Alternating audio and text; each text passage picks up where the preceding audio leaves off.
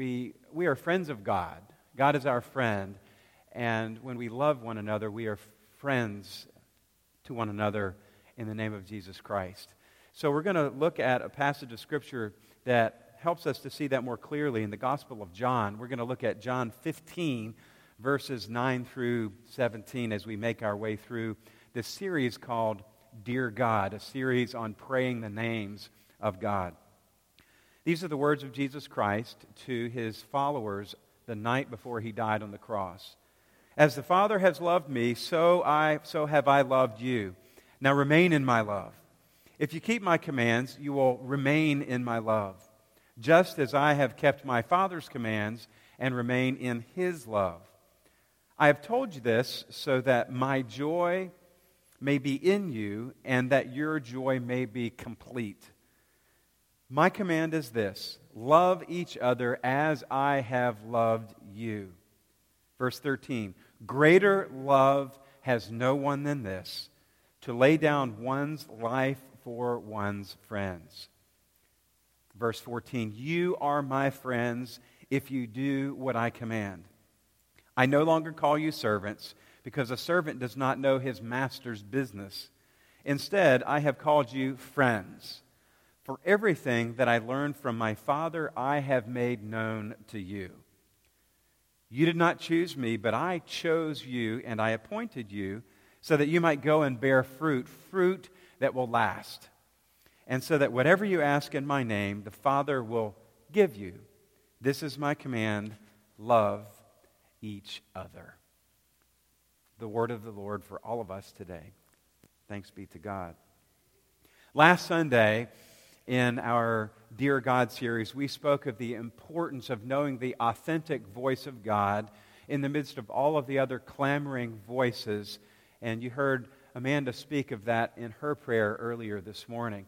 A lot of things clamor for our attention, and it, if we're not careful, we can get sidetracked and stop listening to the authentic voice of God.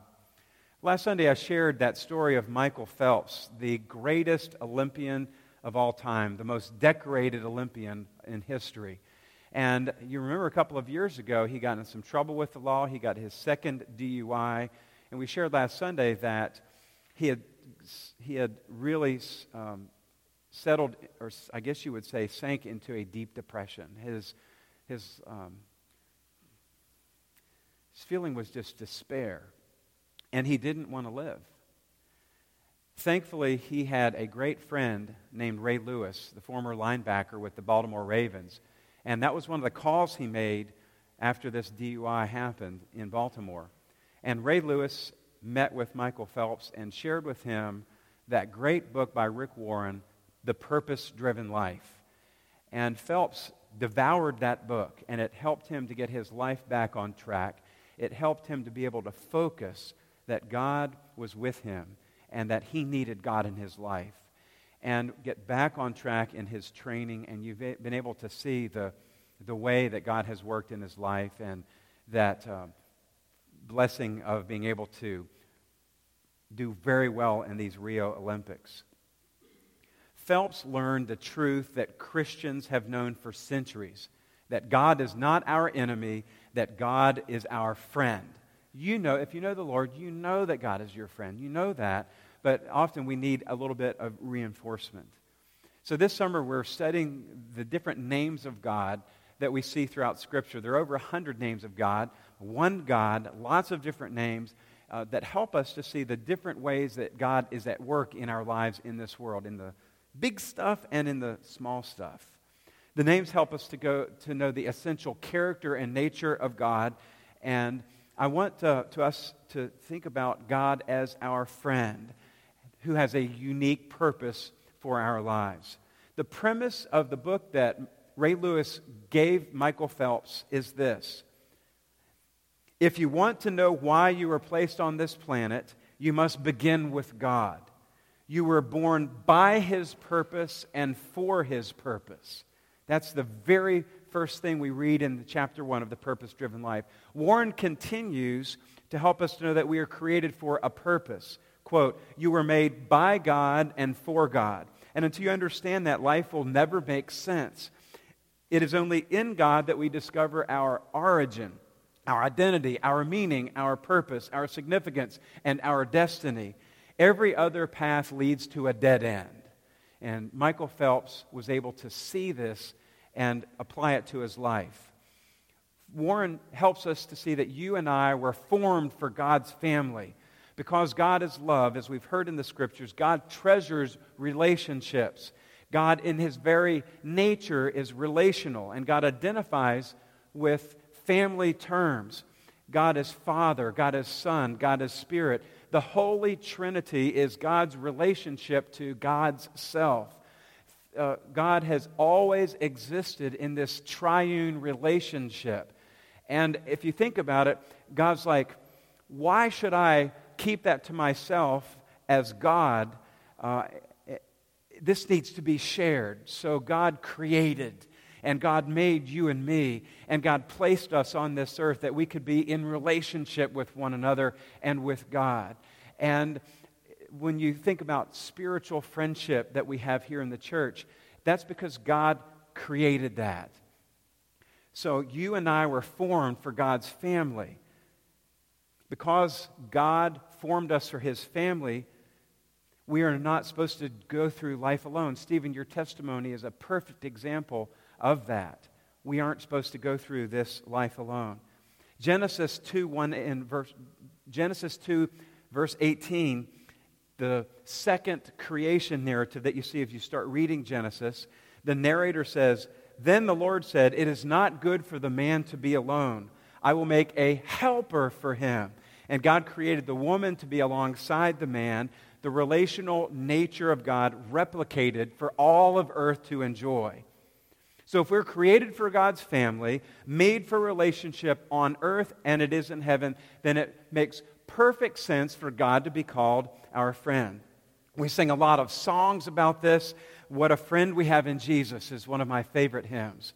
Or in 11 o'clock service, Jesus, what a friend for sinners. Or on 95, you might, 90.5, you might have heard the song, friend of God.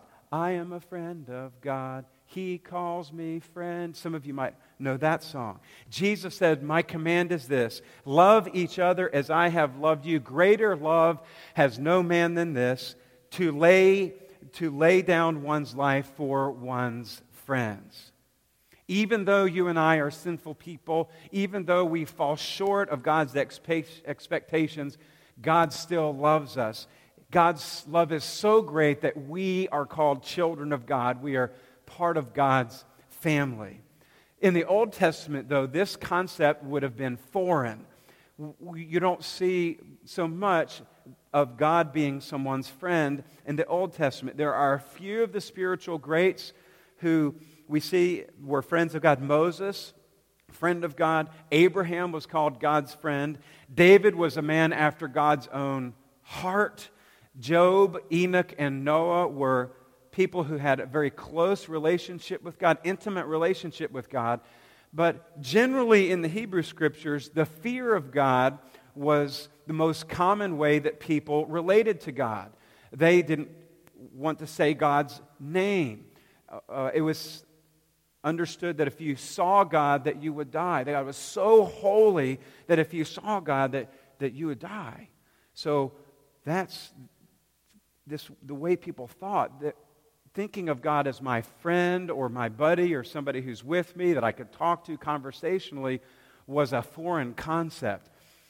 If you were a Hebrew and reading the, the scriptures in worship and you came to God's name, uh, we say it Yahweh.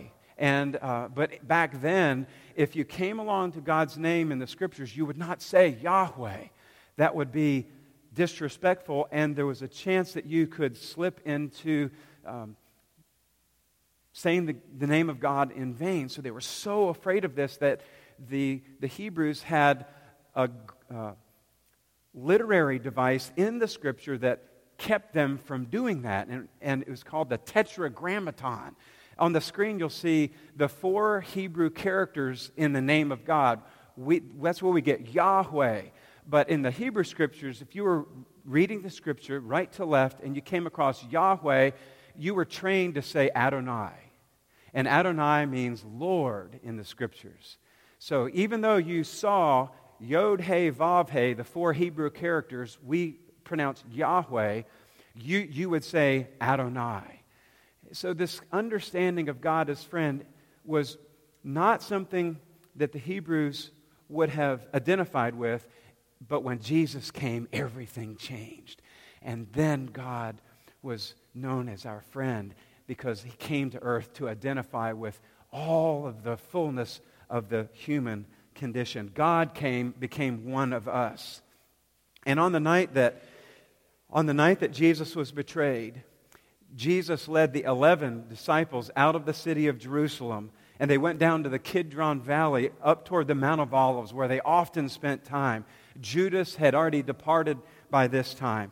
And author Bruce Wilkinson, in a book that he wrote, Secrets of the Vine, paints a picture of what the disciples may have experienced on that evening.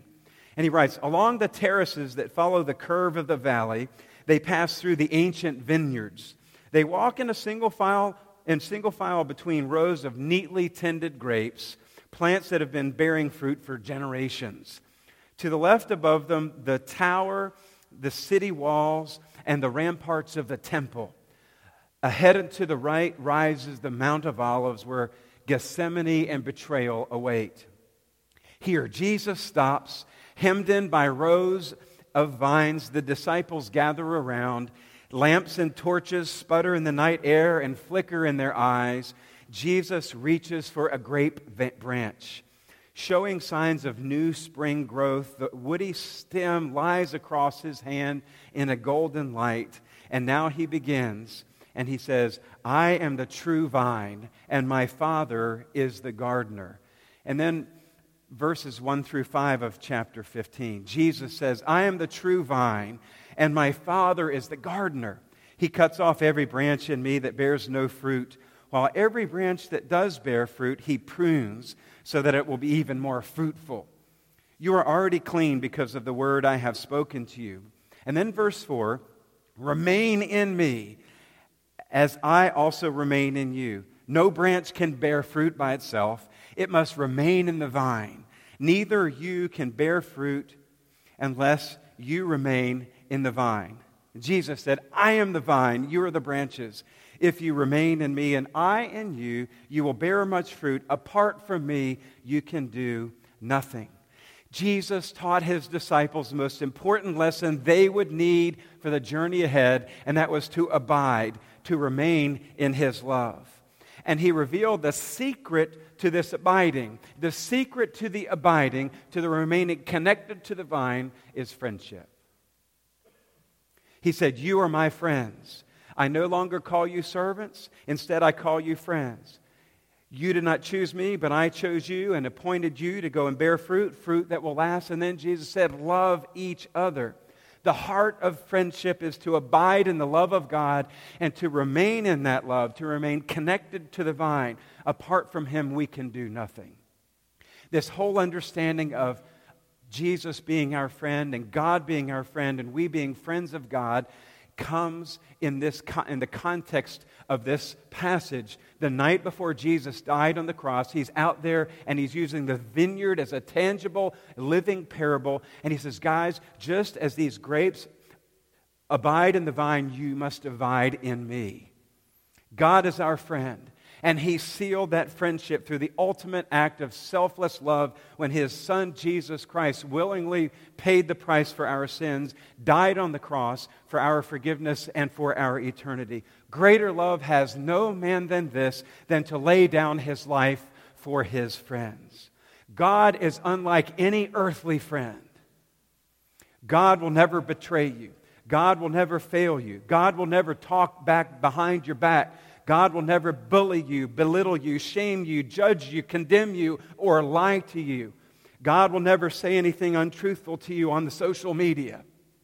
God is love, and Jesus is the perfect manifestation of the love of God shown to us that we might know how to live better on this broken planet. Sometimes people are just out for number one. Sometimes people will say they're your friend and then they will fail you. God will never fail you. And I promise you that. If you've been following the Olympics, you've heard the Ryan Lochte story about how a bunch, uh, I think it was four of the uh, swimming, Olympian swimming team guys were out and they made some poor choices and uh, tried to cover it up and it didn't work. And then while Lochte's three friends were dealing with the authorities, where was he? On a plane back to the United States. And unfortunately, he regrets it and has apologized and all of that. But it's just an example of even the best of friends can make mistakes and hurt you. God is not like that. Our God will never leave us or forsake us. We are considered friends of God. And the Greek word that we find here three times in the passage that we read this morning in John 15 is philos.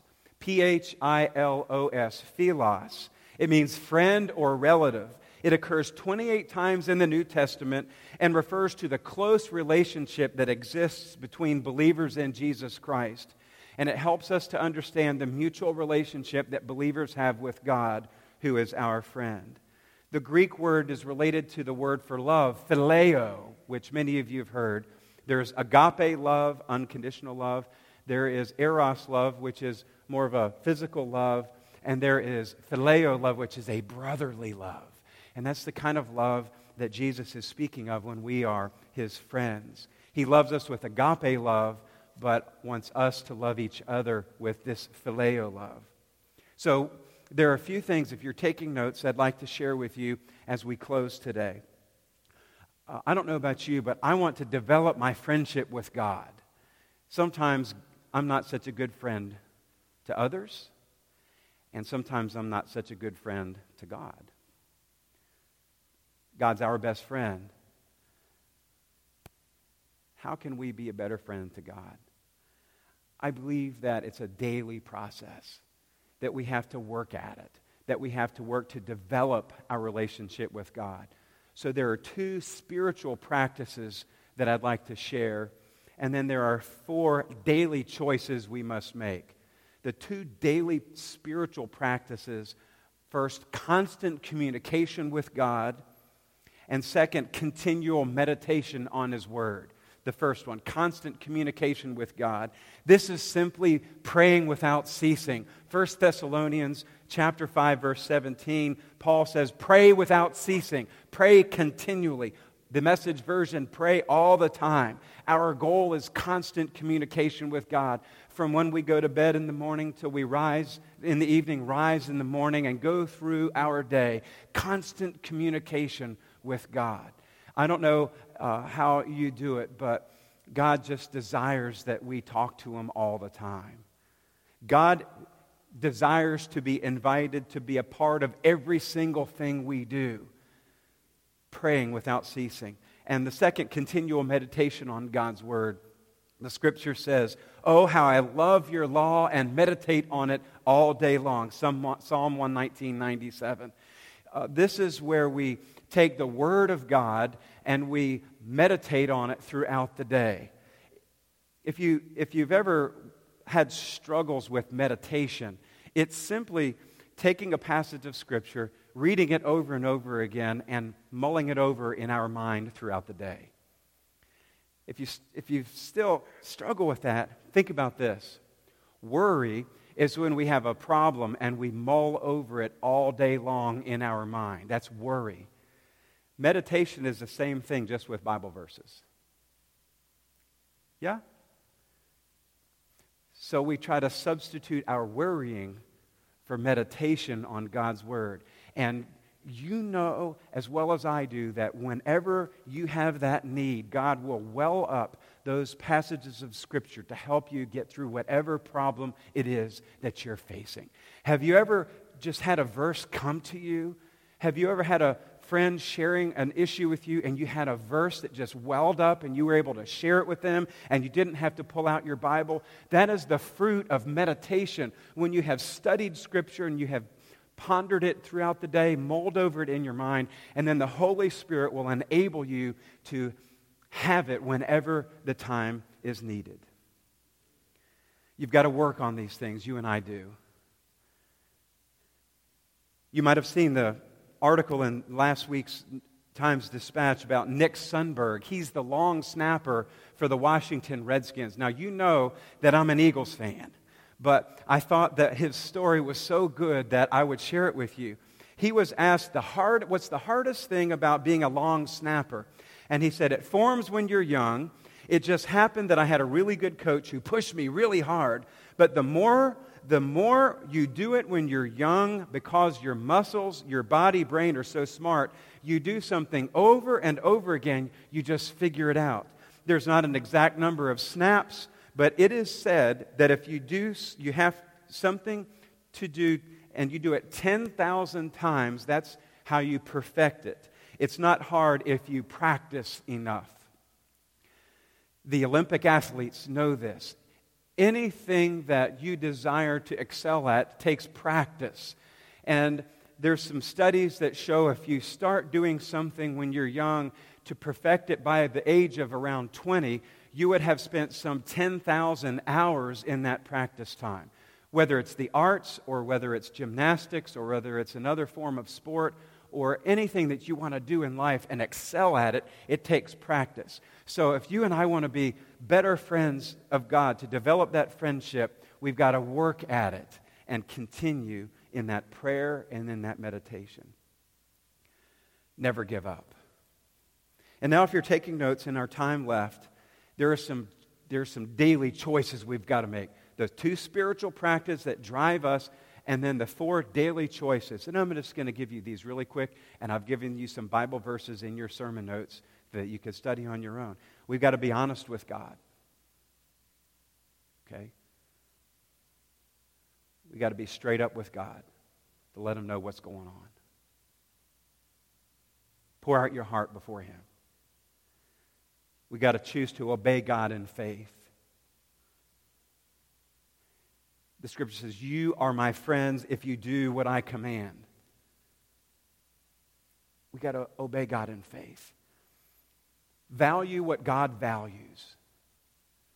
God's agenda should be important to us. God's agenda should be our agenda. If we are friends of God, We've got to choose to be honest with God. We've got to choose to obey God in faith. We've got to choose to value the same things that God values. And we've got to de- desire friendship with God more than anything else. More than any other human relationship we have, God must come first. Paul writes in Philippians 3:10, "I want to know Christ, yes, to know the power of his resurrection and the participation in his sufferings to become like him in his death. I want to know Christ." I desperately want to know Christ and to be a better friend of God.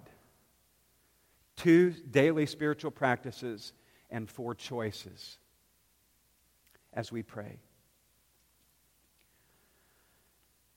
There's a great story I'd like to share with you, our praise team coming up. Whether you're in sales, whether you're a teacher, whether you're a pastor, whether you're a student in school, whether you are a stay at home parent, we can put these practices to work as friends of God. C. Austin Miles was a pharmacist,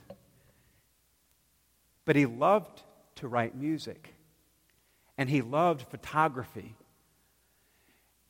And one day in 1912, he was developing some film in his darkroom. Now, today, not many of us develop film anymore, it's all digital. But back in the day, you had to take pictures with film and then you had to develop it using chemicals in a very dark room. While he was waiting on his film to develop, he would have his quiet time with God and he would read his Bible. Well, on this one particular day in March of 1912, he's in his dark room developing film, and he opens his Bible to John chapter 20, his favorite chapter in the Bible. And he started reading the story where Mary Magdalene went to the tomb and discovered that it was empty. And she thought that Jesus was the gardener, and then Jesus called her name, and you know the story. And he said, Miles did, that he felt that he was in the story, that he visualized or imagined himself in the story. He said this I awakened in full light, gripping my Bible, shaking all over. under the inspiration of this vision, I wrote as quickly as I could the words that formed the poem exactly as it has since appeared, word for word, right there in his dark room after having been inspired through the Holy Spirit and Scripture. And that same evening, I wrote the music. I come to the garden alone while the dew is still on the roses and the voice I hear falling on my ear, the Son of God discloses. He speaks, and the sounds of his voice is so sweet, the birds hush their singing. And the melody that he gave to me within my heart is, is ringing. I'd stay in the garden with him, though the night around me be falling. But he bids me go through the voice of woe. His voice to me is calling. And He walks with me, and He talks with me, and He tells me I am His own. And the joy we share as we tarry there, none other has ever known. In the garden. God, our friend. Let's pray together. Lord Jesus Christ, Son of the living God, we thank you for this time this morning that we can understand from Jesus that you are our friend and that we no longer have to feel that you are a far away, distant God, but God, that you are close, that you are with us in good times and in bad, and that we can call you friend that you walk with us and you talk with us and you tell us that, you, that we are your own. You'll never leave us alone. Thank you for being our friend, God. Help us to be better friends to you. In Jesus' name.